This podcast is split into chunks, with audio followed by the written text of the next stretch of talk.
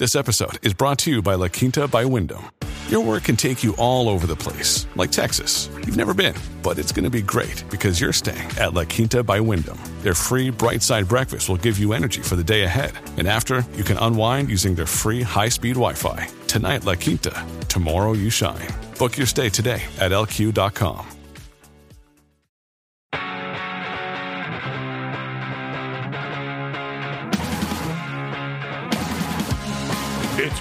Collectors Club with Bryce and Michael.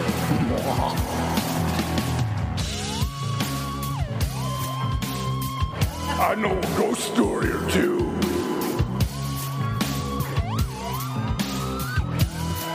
Let's do this. Hello and welcome back to Bigfoot Collectors Club. I'm watching as Bryce Johnson. Hey, what's up, guys? Uh, I'm Michael McMillan. I'm watching as Bryce uh, frantically tries to get his headphones to work, and we're making poor Riley, our sound engineer. Oh no, he's not happy with it. Bro, cool as a cute. Oh, oh, you're good. are. Oh, there they are. you Pump looked like you're uh, maybe, saying no. a notch or two, and I'm golden. Thanks, Riley. Shout out to Ri- Riley Bray, our sound engineer. Um, we're off to a fantastic beginning. Uh, this is Bigfoot Collectors Club, the podcast where we tell stories from paranormal history and interview celebrity guests about their own personal paranormal encounters. Uh, this is episode 11, part. Wow, Huh? is that even right? Oh, no, it's episode 10. Oh, I lied. that's It's episode. No, wait, it is episode 11. No, it's episode 10. It's important to know that you wrote stuff down before this. Yeah, I wrote it down and I'm looking at it and it's still wrong. This is episode 10 and our uh, our guest today is an actor and a comedian. You may have seen him in his hilarious shorts on Comedy Central and Funny or Die. Uh, this is uh, part of our Crazy Ex Girlfriend series for January. So you've You've seen him on Crazy Ex Girlfriend as the uh, bottom of the totem pole, George in Whitefeather and Associates. Please welcome Danny Jolles. Hey, Hello, everybody. Hi. Hello. That was pretty smooth. It was a great. That was I a mean, great, great liftoff. it was a great liftoff. I mean, I think literally that started and there was immediately chaos to my right. Yeah. and uh, it's very. It's, but I also have always said I think the start of podcasts is always one of the weirdest things Y- yeah. because you're all talking.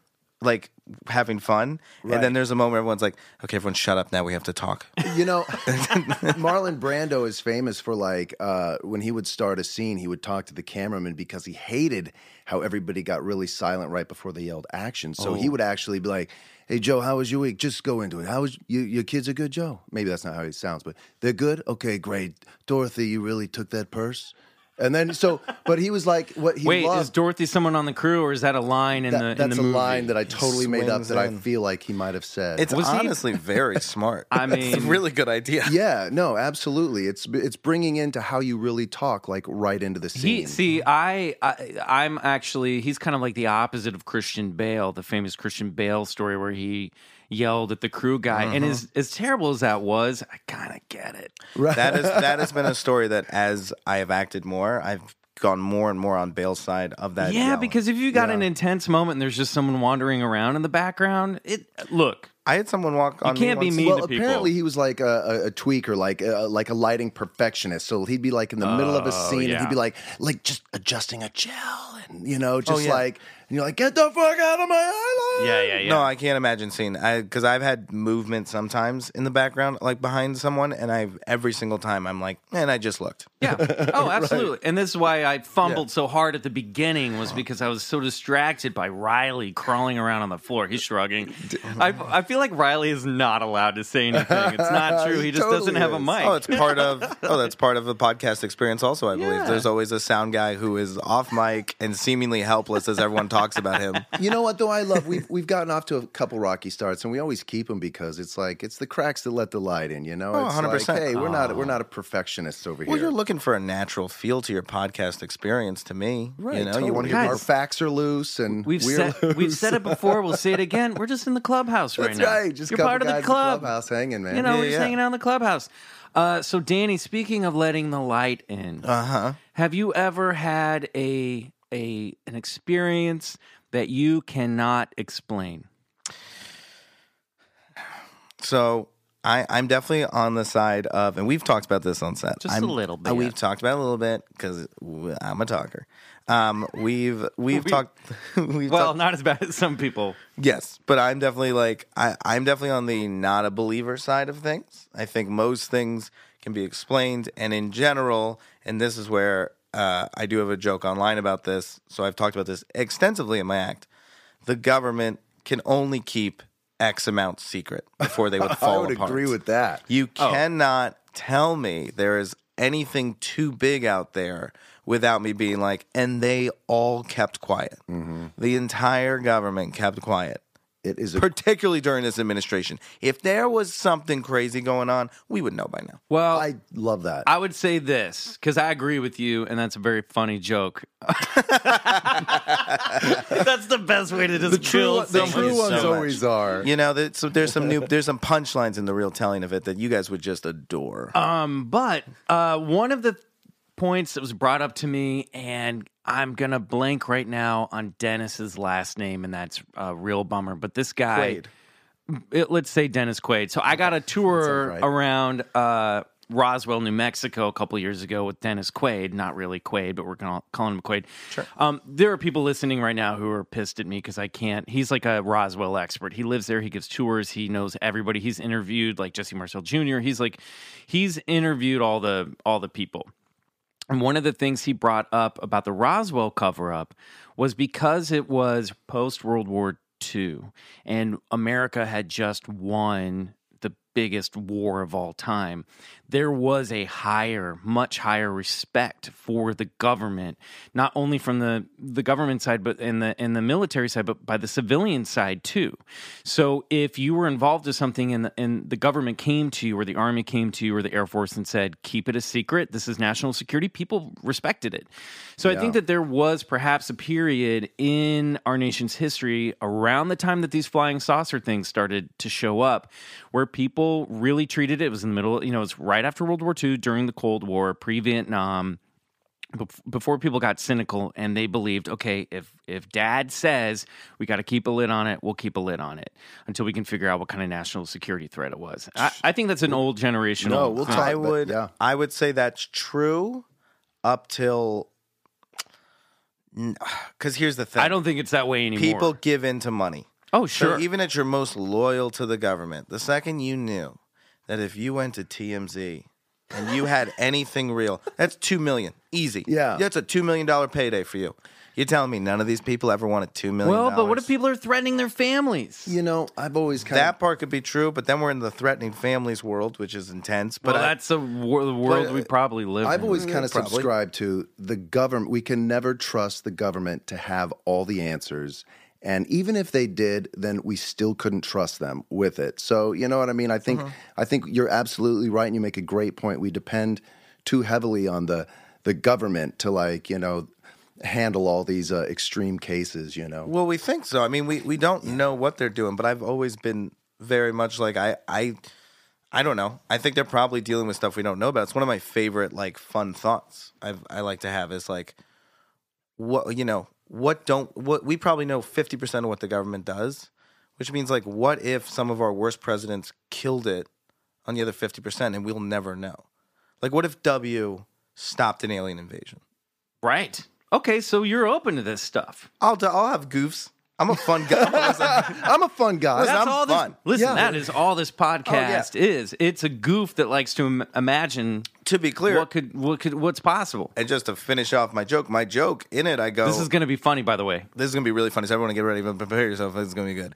Um, I I say I go I go. I'm not here saying the government doesn't have stuff and that they're not telling us. That'd be awesome. I fully believe they could be, but if they do have stuff, they can't tell us because we can't handle Justin Bieber. yeah. So no, we can't be told about. if we aliens. can't handle Bieber, there's no way. Just No. think about on a logistical level the amount of arguments we will have to have as a country. Well, Yeah. Uh, and just I've on a brought this debate up level. before. Yeah. Also, the admission by the government itself that they cannot protect us from an alien invasion, For sure. Which yes, you and then that they up. and then immediately they become irrelevant. I love this conversation because this is, it segues perfectly into the to the case that I'll be talking about today. So, and I, I can't wait. Yeah. Oh yeah. So Danny, uh, okay, so what about? I mean, we're just talking UFOs. What about ghosts? What about Sasquatch? Ghosts. Well, my sketch group is named Sasquatch. Awesome. Um, I love that. Dude, yeah, yeah. buried the lead. Oh yeah, yeah. My sketch group is named Sasquatch Sketch Comedy. Just put out a sketch with Comedy Central. We're really trying our hardest. Um, That's awesome, guys. You got to go find Sasquatch. Uh. You you did just put up a very hilarious uh, uh, w- a press conference. Yeah. uh, very Vlog. funny where you play a police captain at a press conference, sure and do. it's the funniest thing I've ever seen. no, thank you so much. It's, uh, it's- What what do you have to Google to find that? um, Comedy Central blogs will get you there. Okay, cool. Um, but Do it. Yeah, we, we you know we cornered the market. Um, but we yeah. So I Bigfoot. I, I Bigfoot. I'm for sure not a believer, and I've looked extensively into I've, that one. I've gone down rabbit holes, and I just refuse to believe that's the best photo we can get. You're, that so you there. said you're for sure not a believer in Bigfoot. not a believer in Bigfoot. How'd you get to name your sketch group Sasquatch? We liked the. I, I like the name, and I think it's fun. I love I love that title, and, and we Right. and, and we liked it. But I just for sure don't think that's possible. Ghosts, I get into ghosts. Ghosts, I'll, I'll, I'll if I may fuck with. Sure. and uh, I enjoy a good ghost story. I've never personally experienced. what if. Bigfoot was a ghost? Well, we almost call this podcast "Bigfoot is a Ghost." We really did. really? yeah, yeah. just to mess with people. Yeah. because it's an interesting thought. because he might be an interdimensional being. Well, it breaks the paradigm of what you, uh, you know, normally categorize a cryptid as, you know, which is just like a, a, an undiscovered ape walking in the woods. Yeah. Right. Which may or may not be true. The more I, more and more, I was actually having this conversation last night with uh, the lady in my life, and we were talking said that, about. yeah. Uh, actually, I was prepping for the show for today, and I was going back over um, the Dover Demon episode we just did with Burl a couple weeks back. Yeah, great and episode. then um, and then going back to the encounter that I talked about in episode zero, and the more I think about it, and more I've researched the, Do- I did the research on the Dover Demon. I think what I saw was something that slipped in and out of this reality, and I'm starting to really come over to your side a little bit more. Great. The that water's this stuff warm. is interdimensional because well, that's because you pee in the pool, dude. It's gross.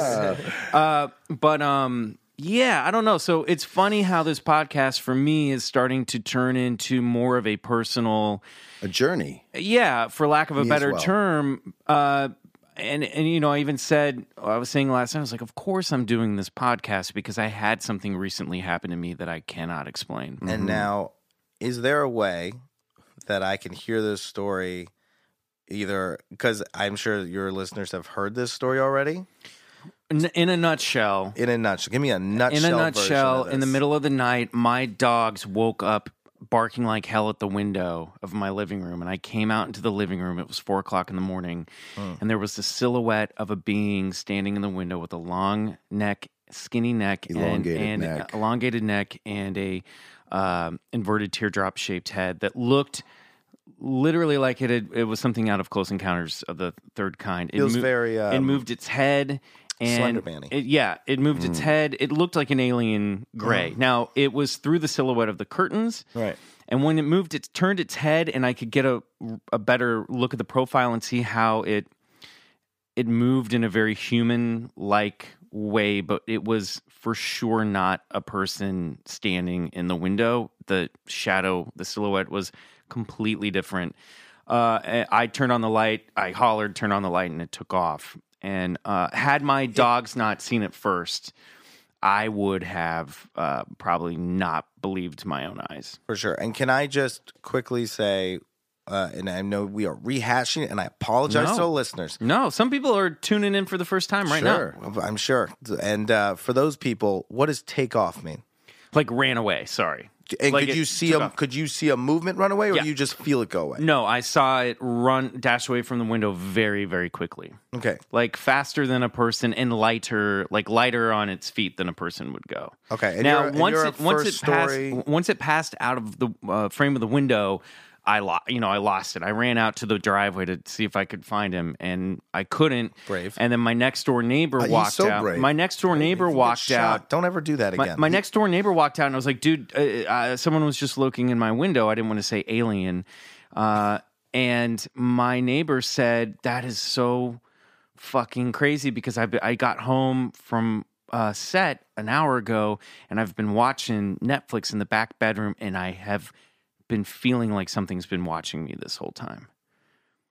And his porch was wide open. His door, his front porch door was wide open. So, Well, you know, but we have but, to but I but I didn't ha- I didn't have any strange lights in the sky. There was none of Mm-hmm. the accompanying UFO type stuff that came along with it. Sure. So to honestly, my instinct was like, this is this was like a little extraterrestrial this was like a little fairy creature. Like this was something that is extraterrestrial, but may have not arrived here in a silver disc. Yeah. See, you know, Danny, there's kind of like two theories here. There's basically one, the extraterrestrial theory, and that's that what we're being visited is by creatures from another planet who are more intelligent arriving in spacecraft visiting us. There's another side to the theory that and and I kind of moved gravitate towards this is that what what we are creating is some sort of conscious projection. I mean, because if you look at cases in the past, the UFO changes shapes, the aliens change size and dimension, all kind of with what's going on with culture and and uh, society and and and you know, so so the tales they change and they move with with society, they move with time which would kind of like eliminate like you know if these like beings from outer space are they really arriving in like like metallic mm. saucer discs. Right. that seems like old technology right?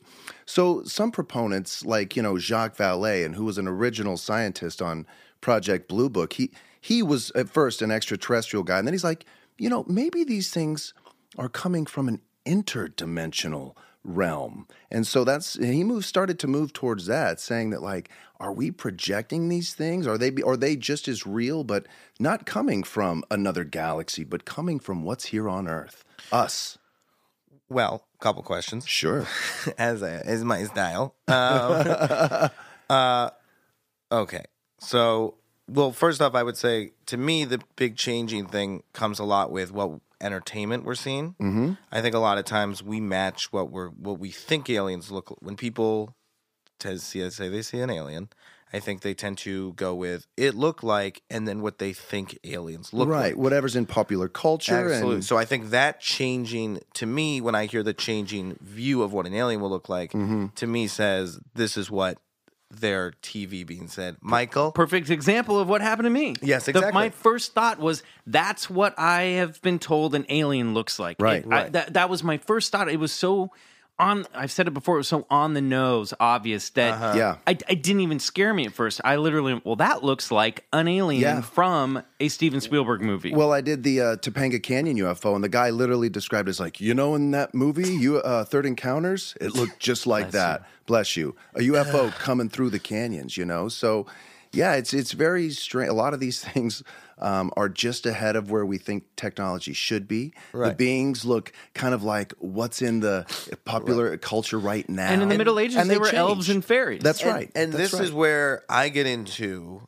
uh, the brain being incredibly manipulative. You're right. and that's where I get very tricky on these things. Is I But what go, about my are- dog's brains? Well, and my now- dog saw the same thing. Let me get even. Let me, I mean, we're going off dogs here, and I love dogs, and everyone doesn't do, but I do not know if they're a reliable witness here. Well, now how about military pilots? I just don't know. How about radar pings? How about three verifiable triangulated radar pings with eyewitness testimony and eyes on the prize? Would that do it for you? How about if UFOs landed on the White House lawn? Sure, yeah, if they land on the White House lawn. But I need a picture. What if I told you they practically did? I'd say, tell me that tale. That's exactly what I'm going to tell you today. So before we move on to that, Danny, what I'm getting from you is you're like um someone who's on a diet, a strict diet, but loves to taste the dessert a little bit, just a little bite. I think it is incredibly dangerous, and this is for politics, for everything, to go, this is the way I think, so I don't listen to the other side. I love I that. always think, be, eh, be it on a very simple level, level of politics, be it to extraterrestrial stuff. The idea of just because I don't believe in this stuff means I'm not even going to listen. I'll listen to any story and I'll try to understand it.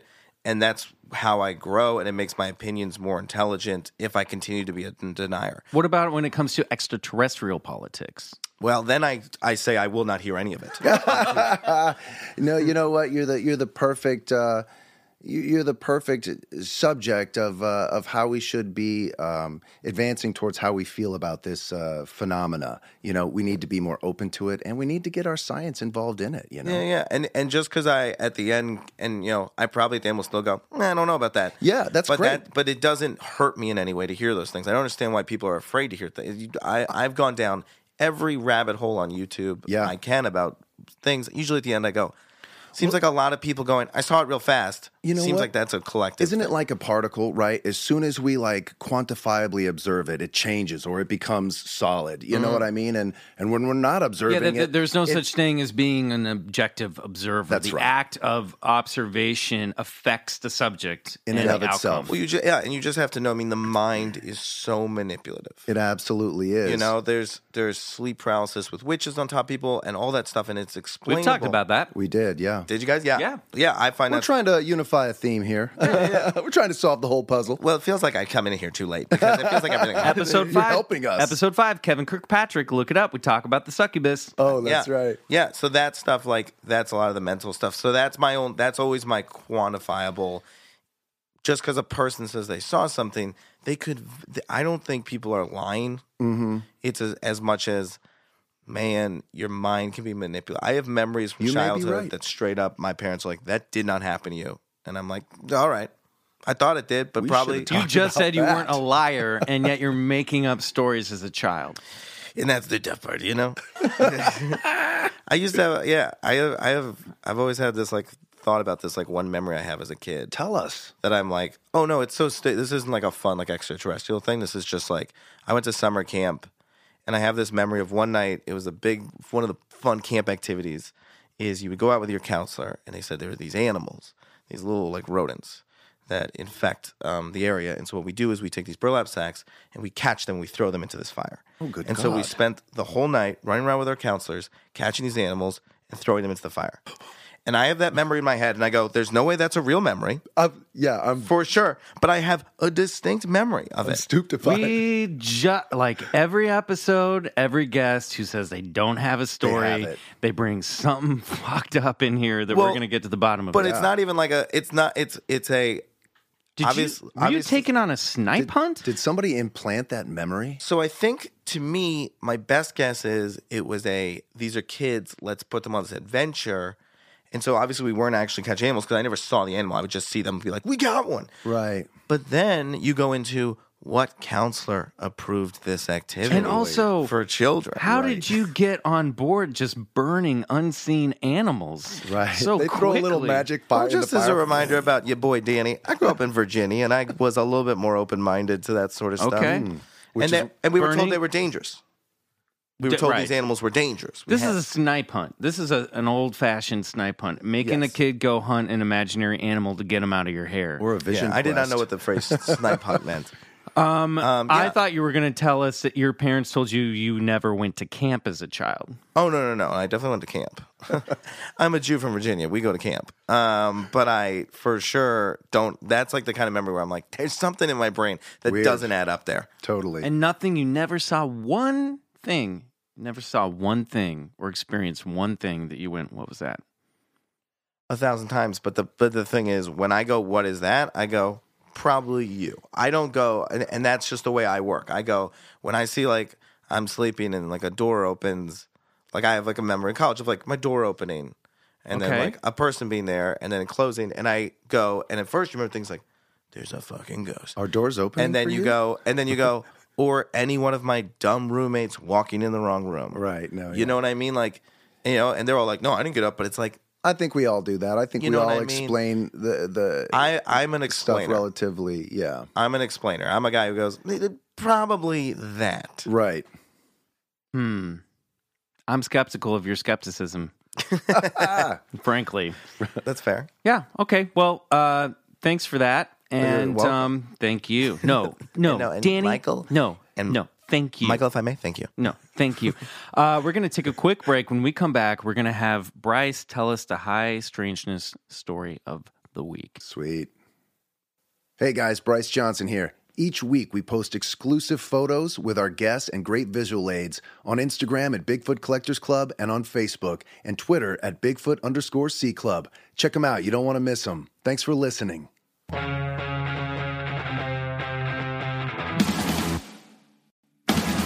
And we're back. We're back. And it's time for high strangeness. Bryce, Yes, you've kind of set us up here. I did set you up. I'm and- very excited about this. Yeah, story. Danny, you're from Virginia, right? I sure am. That's so cool because this is where it kind of all started. Oh, I know. the- and I want to say too, before you get started, because I know what you researched, and I know what I researched for next episode. Mm-hmm. Yep. And you know what? We kind of have a mini two-parter in this tale here. They're very complementary. There's a correlation. I got excited when I started doing my research, and I went, "Oh my gosh, no, you know, there's some crossover Gosh, here." doing this whole BCC um, podcast with you, I've actually doing all this new fun research. I've kind of like put together a few little like you know dates and times that seem to like match anyway.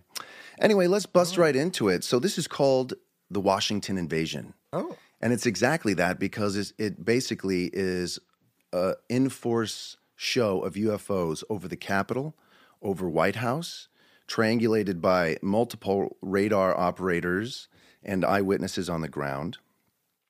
So basically, in the summer of 52, an incident at Patrick Air Force Base, this is kind of where it all starts.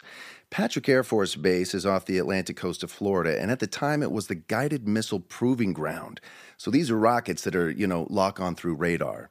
And we'll, we'll get we'll touch more on that later, but basically they say there was a, a report came in that basically this is where it all started. You know, this was the beachhead of a full-scale UFO invasion one of the scientists working for an unknown agency, right? He warns this guy named Captain Ruppelt. Uh, uh, question: I know it's a be- yes. Go ahead.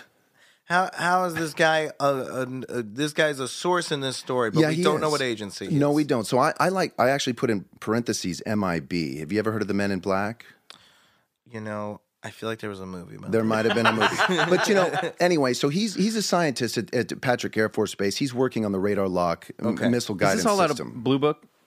A lot of this stuff, well, yeah. So so anyway, what's Blue Book? Project Blue Book. Blue Book was um, a government initiated program ran by um, scientists and astronomers to gather all the UFO reports and basically document them, you know. Okay. Some And that- people that- think it was a false, like program to kind Well, of. Well, it may have started everybody that way, but Jay, you know, Hynek, Disinformation. right? But uh, they all ended up believers. Anyway, that kind of leads into my story. This guy, Captain Ruppelt, he was the uh, the head of the Project Blue Book division. Uh, he wrote a book on this subject. Um, but anyway, so it basically starts June nineteenth, nineteen fifty two, around eleven forty. Two separate radars at DC National, which is now Ronald Reagan Airport. They pick up eight targets south of Andrews Air Force Base. Eight targets, right? Literally on their scope. Now, other planes in the area, commercial airline pilots, spotted the same targets. Um, now, a third tower at Andrews Air Force Base also picked up the targets. They send out two Starfire jets, interceptor jets, to go see what they what they could find. The two jets get there, they see the light, and they say as soon as they get there, the light basically just turns off, right, just like that. A few hours later, a radar operator sees another object on his scope. As soon as the jets get back, right, they pop back up, and it's they they place it right over Andrews Air Force Base, and they're like, they call Andrews. They're like, "Are you guys seeing this?" And they're like, "Yeah, we got it on our radar, and I've got visual. I can see it. It's a huge orange fiery sphere." Right? That's what he says. Direct visual contact. Right? Um, so now we're talking like visual and technical confirmation from multiple sources. Now, no one bothers to tell the Air Force intelligence, by the way, right? So the next day, the newspapers, all of them, they run basically these headlines that report jets chasing UFOs over Washington D.C. Now. They and that when they when the newspapers call the Air Force about it, they can honestly say, "We don't know. We don't know." And this is the start of the biggest uh, recorded uh, U.S. UFO flap in American history. This whole summer of 1952. It's one of the biggest Gets ones. crazy. I mean, so before this, they were seeing UFOs all up along these military bases. And this isn't the first time UFOs and military bases have been correlated, right? So now, the, the basically the shit hits the fan. The newspapers run this stuff, and people are like, "What is going on?" Right? Uh, even the president is like, "Can I get some answers here?" Harry Truman, he was in his last term.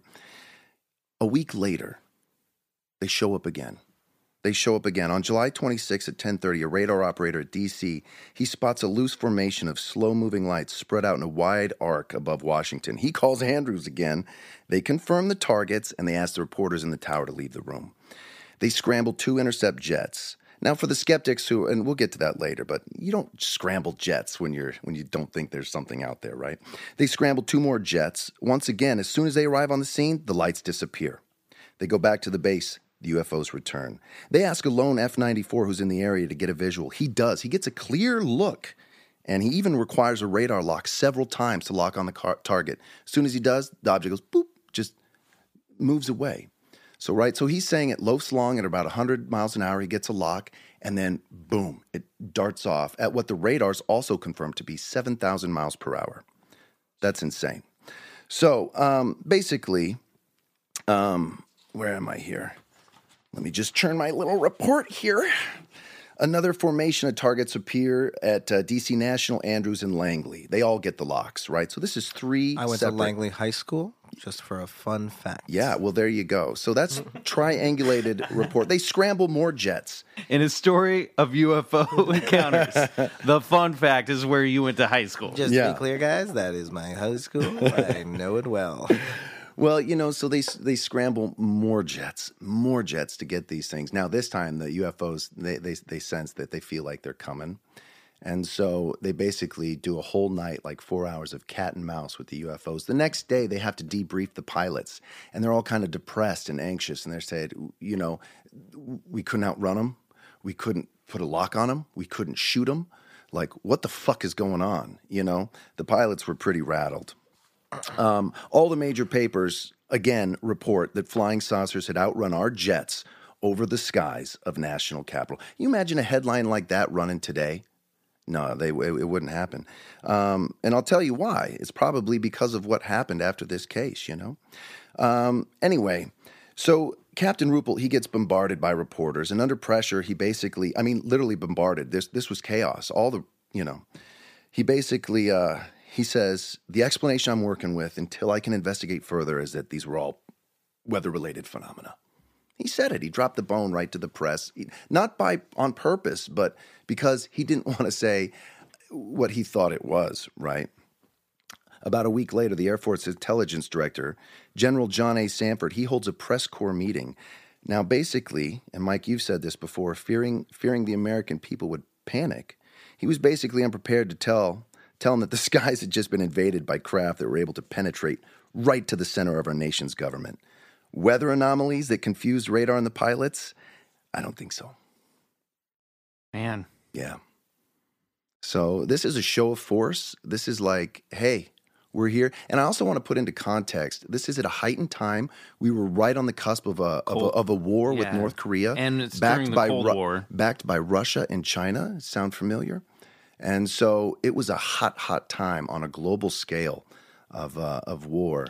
And these things show up right on the door. and this is what six years after the end of World War II, six or seven years after the end yeah, of World War. Yeah, that's right. Five years after Roswell, when and everyone then was five saying, years after Roswell. And it's funny because this goes back to what Danny was saying earlier.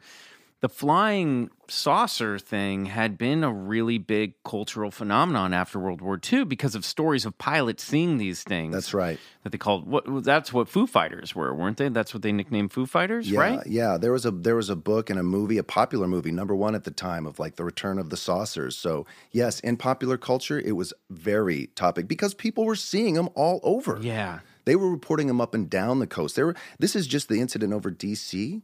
There's also collaborated reports with other interceptor jets out of Michigan, out of um, out of Virginia that also scrambled interceptors to no avail. All summer long, this whole summer of '52, Right. people were seeing So stuff. yeah, I basically what I want to get to is And but okay, go ahead. But they never came down at any time because they just wanted to chill in the sky. Well, Well, I mean, you know- I have a story for next week about one that did come down. Yeah, and you know what? Bill Birnes in his book have to Aliens in it. Put it America, down over here. he says Yes. that after this was after that press conference when when basically the Air Force said weather anomalies, the mm-hmm. newspaper reported it, it sounded sensible, the American people bought it, and it's been the same thing to this day. But let me tell you something those UFOs, they didn't stop just because that's what the press corps said. No, they kept coming. And as a matter of fact, there were reports of jets being shot down, targets being acquired. They shot, and in fact, there was a guy who wrote a book, Frank Feschino Jr., in 2007. He said, he said, yeah, with our radar guided locked missiles, we were able. I'm going to be talking a lot about Frank Jr. next to take a couple of them down. So We took a couple UFOs down. yeah, because remember, this is they were hanging out at Patrick Air Force while we were working on our guided missile system. So mm-hmm. in that summer, once we got it going, they said, you know, that the the chases continued all throughout that year. They took down a few of our jets. We took down a few of theirs. And all this was never reported. no, it was reported, but they- yeah, the newspapers reported it as pilot test crashes. But all this, the America bought whatever the newspapers fed them because the Air Force had lied to the American public. First time, big time. We don't know if they were told to do so, or we don't know if they just couldn't handle telling the American public, yeah, so we're in the middle of a war, and also there's UFOs. they stopped doing that at Roswell. They figured out after Roswell when the first crash happened. They reported it. The the, the Air Force base, the Army base in Roswell, reported it to the local paper that they they had recovered a flying saucer. Yeah. and then once. Um, the top people in, in the army found out the generals actually this admiral i forget his last name he went you call the paper back you tell them not to run that story and it was too late so the next day they came up with the weather balloon cover well, story You know, and Danny, you were talking about this. These are real people whose jobs are on the line. One of the It's national security. One of the pilots recants his story. Few of the radar operators recant their story. I wonder why. But they were later found, and later they said they all said, "No, you know what? There was a major general. He came in and he he took us all into a room where we collaborated on consensus that our radars were picking up solid metallic objects that we saw with our own eyes. So that was a consensus amongst the radar operators. These are guys working at military bases. Now, to put a cap on this, after this happened, the CIA feared, you know, um, they were worried that an enemy nation could deliberately flood the U.S. with false UFO, UFO reports, causing mass panic and allowing them to launch a sneak attack. So the CIA asked them to form what's called now known as the Robertson Panel, basically headed by a scientist guy named Robertson, where they, they get in a room for a couple days and they watch all the videos, all the videos, and they're like, uh, yeah, it's all weather, uh, weather anomalous. And so they basically, you know, it would they basically put the ki- kibosh on any, you know, deliberate UFO reporting. And they were also told, and so now we're part of the problem, relegate it to media and entertainment. Yep. So here we are talking about it, like dishing it up for them. Dude, we're dropping truth bombs oh, here. truth bombs! But uh, and now and so Hold that thought. Yes, sir. Because we're going to take a quick break, Oh, and when I'm we come so back, sorry. we're going to ask Danny What what, the the, what the Fuck hell was that? Yeah, hell today. What fuck the fuck tomorrow. was that? I'm happy to answer it. Hey, what's up, guys? This is Bryce Johnson from Bigfoot Collectors Club. Listen, if you have a paranormal story, we want to hear it. Write to Bigfoot Collectors Club at gmail.com with your paranormal encounter, and we just might read it on a future episode. Everyone is talking about magnesium. It's all you hear about. But why? What do we know about magnesium? Well, magnesium is the number one mineral that 75% of Americans are deficient in. If you are a woman over 35, magnesium will help you rediscover balance, energy, and vitality. Magnesium supports more than 300 enzymatic reactions in your body, including those involved in hormonal balance. From functional medicine doctors to mental well being and female hormone experts, we all know that magnesium is the one mineral to improve all aspects of well being and health. But which one? Magnesium Breakthrough from Bioptimizers, the trusted choice recommended by leading experts with seven best absorbed forms of magnesium to ensure your body receives the support it needs for overall well being. Go to bioptimizers.com slash balance today and use code BALANCE10 for 10% off. Support your journey to wellness at B-I-O-P-T-I-M-I-Z-E-R-S dot com forward slash balance. Magnesium Breakthrough from Bioptimizers, your foundation to optimal health and vitality.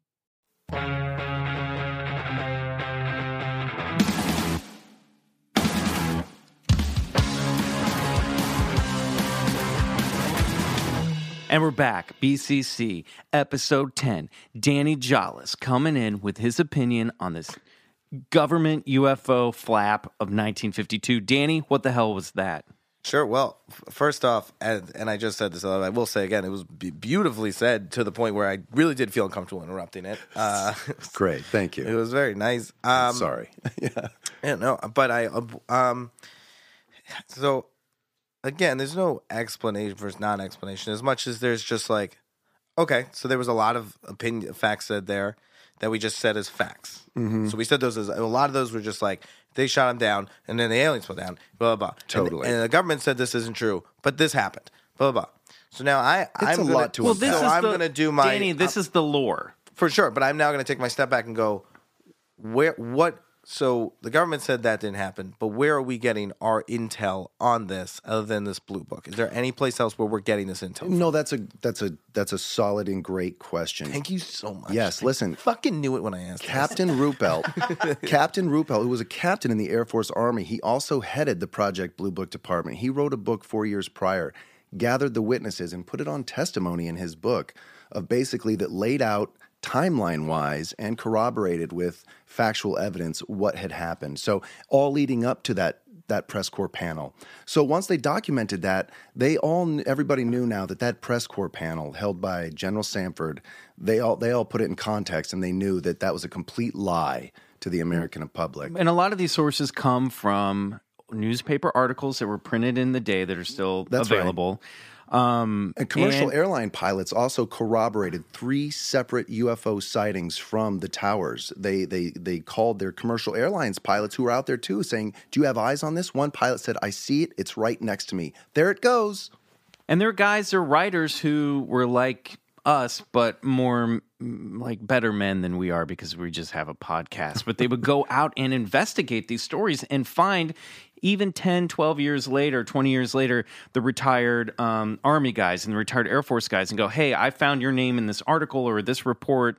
Can you talk about what happened then? So, um, And these guys did. yeah, and they do. A lot of them, a lot of them will after they retire, and then some of them. There's a lot of like deathbed confessions and a lot of this stuff. Like people going, by I've the way, I death- did, I did see that deathbed stuff. But you know, you're talking about exactly what we're talking about. It's now relegated to just like, oh, that really happened. And you know what? This is factual stuff. This is stuff that really At happened. least this incident, This happened, incident, and you know what what- the explanation Their ex- was. well, let's yeah, delve there's into definitely that. something that happened. Their there. explanation was weather uh, uh, anomaly. Anomaly, and you know what? The actual Weather Bureau actually uh, said, "You know what? We refute that." They came out and printed a public statement saying, uh, "We refute that report because what they were saying was weather inversion. It was happening all summer long, June, July, August. Weather inversion. It's when the temperature's hotter up." ti- uh, up high, and the radar bings off and maybe picks up like a, a boat sailing down the Potomac. and the, again, And, and this, this was early radar. No, this which is, is worth saying. This is good radar, post World War, Yeah. post World War I mean, II. So this is, I mean, it's. and these are military. I don't know if Uh, it's amazing radar. it won us the war. yeah, it won us the war, but For uh, sure, but it won us a war against other people with the same technology. True. yeah, no, but uh, yeah, I, I forgot. That's why we can't beat the aliens. Uh, but but again, but again, this is all. This all comes down to too. Again, in this era, we we don't get it because we live in the time that we live now. Mm-hmm. Back then, when the government said to the American people it was weather, that gave the American people to go, okay, I believe it, and they brush it off. But you know, Danny, this supports your claim that the, the government there wasn't some big conspiracy like being held uh, like a cabal of like government guys going, "What do we do with this thing?" Maybe there was, but really it was just like pl- laid out. It was like what Public the f- relations. What the fuck do we do? Oh, 100%. You know? and, and again, I stand by that point forever. Of of if any of if any of this is true, I don't just think they would do that. I agree with them. Mm-hmm. I s- Yeah. I agree with the support government. the decision. Yeah, that's the correct decision to make. Then we cannot handle that kind of stuff. So what if you were pressed and we're pressing you? I'm pressing you um, so so closely and tightly, Danny. Yeah, I don't mind it at all. Um, We want you. answers. that uh, it, what would you say happened based on just hearing the story? What do you think happened? Well, th- you know, this is where you get into we don't know. So on both sides, we don't know. Of I would say that to the people who say it was a weather anomaly, I would go, "Are you sure?" And then I would say to you, "Are you sure?" Because what we have here is a lot of different opinions about what happened that night, and as much as we're going, well, th- this version of the story is correct because it was said, you know, by this guy in this book. I also do think you are discrediting the other statements that were made. You know, you're basically saying everybody who made a statement against your side was lying, which is dangerous because they are saying the same thing about you. So to me, it's a lot of people saying a lot of different things happened. The truth is, I guess we'll never know fully, and that's the frustration part. Yeah. Is like, man, I wish there was some sort of documentation of any sort. And the problem is, like, there just doesn't seem to be. Well, you know, Danny, you bring up such a great point, and Thank the, you so the much. the point is, is the power of disinformation, Mm-hmm. and so many of these wonderful cases, whether they're you know a cryptid walking through a sandbar in Bluff Creek, or whether you know it's a UFO like coming down crypt- cryptid? a, a bipedal like a Bigfoot, you know. Oh, got it. Um, Okay. But once once you get a little bit of misinformation there, surrounded by some facts, and then some local lore, it's it's lost to history. And you're absolutely right. We'll never get those definitive answers, and uh, it really becomes uh, an incident lost in time. And all we can do is kind of look back and and purview the materials that are out there. For sure. And that's where I get very into like where are the the visuals? Yeah. I, oh, Because visuals are are not argue with. You Yeah. can't argue with with a visual. They do it all the time. And- they and- argue with visuals all the time. Like exactly here's my point. Here's a case of UFOs literally flying over the White House and and and and we're saying mm, There were photos of that. there were photos. They Now it in- the, the popular ones are, are not the photos. Right. You'll look up 52 White House one and you'll see a popular Like photo. It's not the recreation one that was done by a BBC documentary that took the lights from the. but they pointing reported out. this in I- the newspaper. Just on a side note, I can't stand these documentaries that just take it upon themselves to like build up clearly fake stuff. They did that about that mermaid. Oh, that shit. mermaid Oh, stuff yeah. and was it really fucking dumb. confused Yeah. so many people. You know what? It drove me nuts. conspiracy. Discovery put out some of the most amazing, mind-boggling, uh, ep, you know, um, documentaries, and then they fucking put out that thing. Yeah. And then every just like we talked about, everybody goes, "Wait, does that mean everything else is bullshit? Yeah. What what are- what am I dealing with now? A I little bit of i- disinformation. I get the idea of of the entertaining aspect of like, what if? Nah, but it was what if- bullshit. that guy was an actor, and let, for instance, Russian. Remember my uh, on the Dyatlov Pass in- incident? Yep. Discovery Channel did something called "The Russian Yeti: The Killer Lives," and you know what? That was excellently done. Mm-hmm. Those were real people. Those were real interviews. That was really done. Mm-hmm. And then they do something like the fucking Mermaid Show, where they hire a guy, they fake footage, and you're going. You know, now now where are we left? I think that's Now fine if you we left? present it as fiction. Oh yeah, but Right. they they at the very Yeah. end had a tiny disclaimer. I was pissed Yeah. too. Yeah, I agree. No, I saw that and I was like, 'Cause Because, that, that could you know, be that's a so cool that confu- fantasy. well, that confuses but- a lot of yeah. people. But you know what? Oh, now, yeah. now History Channel has taken that baton, and they are the ones running some amazing programming, like The Curse of Oak Island. Have you ever heard of that? Uh-uh.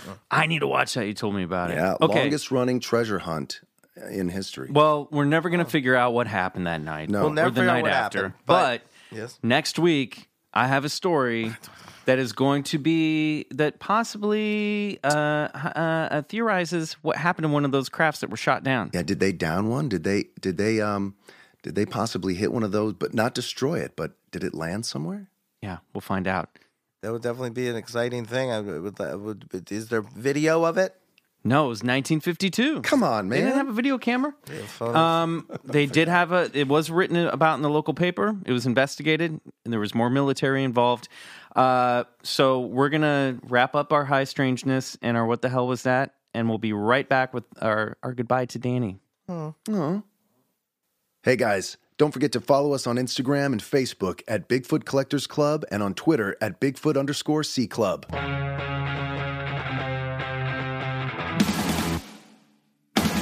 And we're back, Bigfoot Collectors Club. Uh, I keep repeating it. You know, you're listening It's to the okay. show. I just got told to save it for the podcast. yeah, you guys are talking about alien autopsies. Yeah, That's I what I'm talking about with the podcast thing, where it's like we're having a conversation and it's just like quiet. We have to have a conversation again. And you're like, oh, I was really curious about that. We're gonna revisit it in a second. yeah. Danny, uh, this is the collectors portion of the show. That's right. Oh.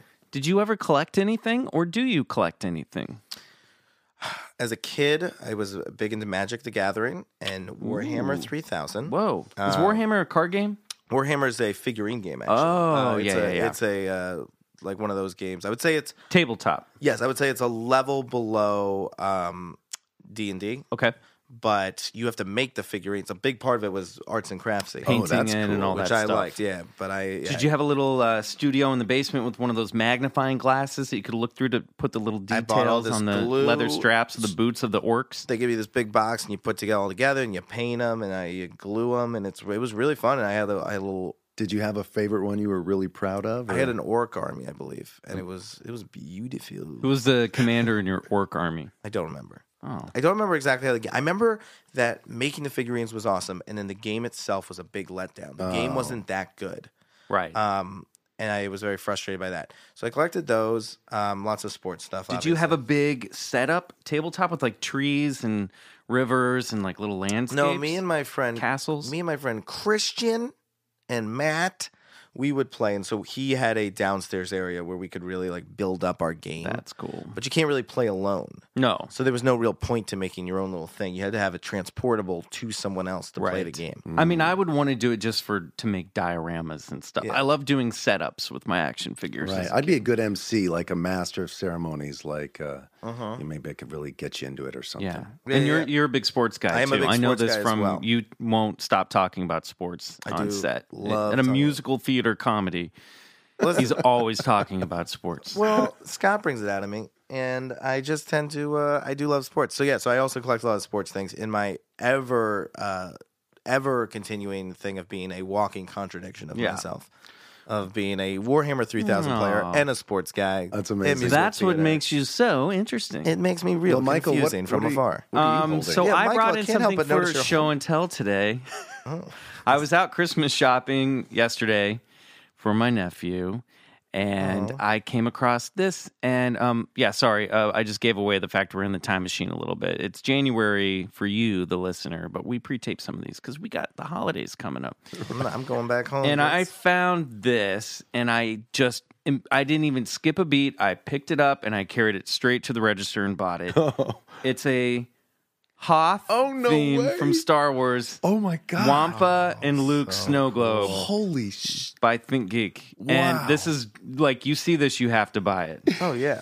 When oh, Mike, that's so cool. When Mike I'm a big said, Star uh, nerd. When Mike said we we, can't do a toy show because I would spend too much money, this is Yeah. probably why. This Yeah. is beautiful. that's so it's cool. it's. I'm like uh, I, I want to keep it up past Christmas. It is It's a- not necessarily Christmas themed. It's it's it's this the is a- Wampa a, Cave. beautiful snow globe. We'll we'll put a picture of this up. You'll see Danny holding it. It'll With- be on uh, Instagram. with the It'll be on Hotha cover monster. For this. Yeah, That's with, so the- with cool. Wampa. and the Wampa. Wampa is the Yeti of the Star Wars universe. Yeah. for sure. I think a lot of people in the Star Wars universe don't believe it's real. Right. They're like, sure, intergalactic battles, but I'm sorry, this guy just hangs you Yeah, upside down. you know, in you his know, Han Solo was like, "I didn't see him, kid. Right. I just found you in the snow." No, I, I cut off an arm. I- Yeah, it's yeah. back there. Sure, And they Luke. go, they go back there, and so Bale's like, so nobody got a photo of it. At no time, there's a photo. R2, R2, did you get an image? beep boop, beep boop. We've R2 never- was back in the hangar, Right, I know. And the other o- only other witness was the Tauntaun, and that he he, He ain't got it. Talking. yeah, He ain't talking. there's a dead Tauntaun on the snow globe too. No. Um, great. So before we wrap up, Danny, where can people find you? Oh, thank you so much. Um, well, first off, this was this was a wonderful. This was one of my. we loved having This was one of my favorite uh, podcasts I've Oh, done. thanks. Oh, and You're Danny, welcome if I may, back anytime. Thank you. Oh, yeah. We'll, we'll, we'll, we'll, we welcome back your brand of cynical skepticism Yeah, yeah, yeah. anytime. No, this totally. This was genuinely a very fun one. Um, because as I said beforehand, I do not like doing podcasts most of the time. I can't stand them. All right. So this is like one of the few I've actually been like, ah, I enjoyed this. This Oh, was like a good. good one. Good. Um, Tell all your friends. I will. I'll let them all. know. I will. I'll post it. Um, you can. So this is coming out in January. So um, mine is Crazy Ex Girlfriend. I'm a small part of new season of Love. I'm. cool. Uh, will be uh, doing stand up. Uh, just go to dannyjolles.com, J O L E S, and that'll have some of my touring dates, and I'll be around and about, and also Great. just uh, you know say hello to me on Twitter and stuff. I don't know. Great. And Bryce, you have a show coming up, don't you? Yes, it'll be on truTV, uh, Bobcat Goldthwait's Misfits and Monsters. So look Oh. for that. Great. And I'm on Crazy Ex Girlfriend right now. Uh, and uh, I think that's about it. This was a great show, This guys. so Thank you so fun. much. Stay tuned for next week. We're going to have not only our next part in the Crazy Ex uh, Girlfriend month, but we're also going to have a follow up to Bryce's story today. Uh, before we leave, I want to thank, as always, Riley Bray, our Yes. mystical sound engineer. He's given us the quiet fist pump. And uh, Lotus Pool Records gave us our uh, music. It's from the song Come Alone by Sun Eaters. Make sure to go to lotuspool.com and check them out there. They have a lot of great stuff. Thanks, guys. Thank you. Did I say come alone? I did say come alone, right? Cool. I always fuck things up, even when I got it right in front of me. You always want to end a plug with a solid. Wait, was that it? Wait, was that right? Oh no. It happens, man. Did we get that? I just want to talk about Wampas.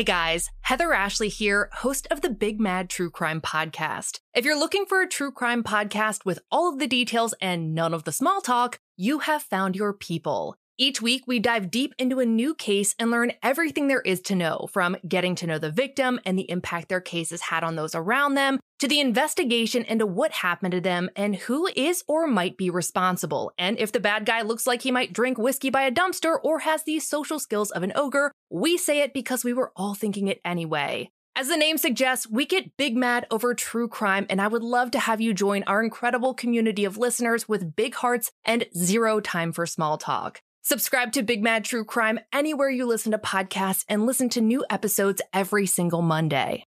On a summer night, Douglas Wag Jr. lay motionless across a strip of railroad tracks before being struck by an oncoming train. I'm investigative journalist Delia D'Ambra, and my investigation into exactly how Doug died took me into the depths of a bizarre mystery.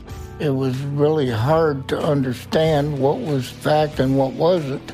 A mystery that has led me from one suspicious death to another. Listen to Counterclock now, wherever you listen to podcasts.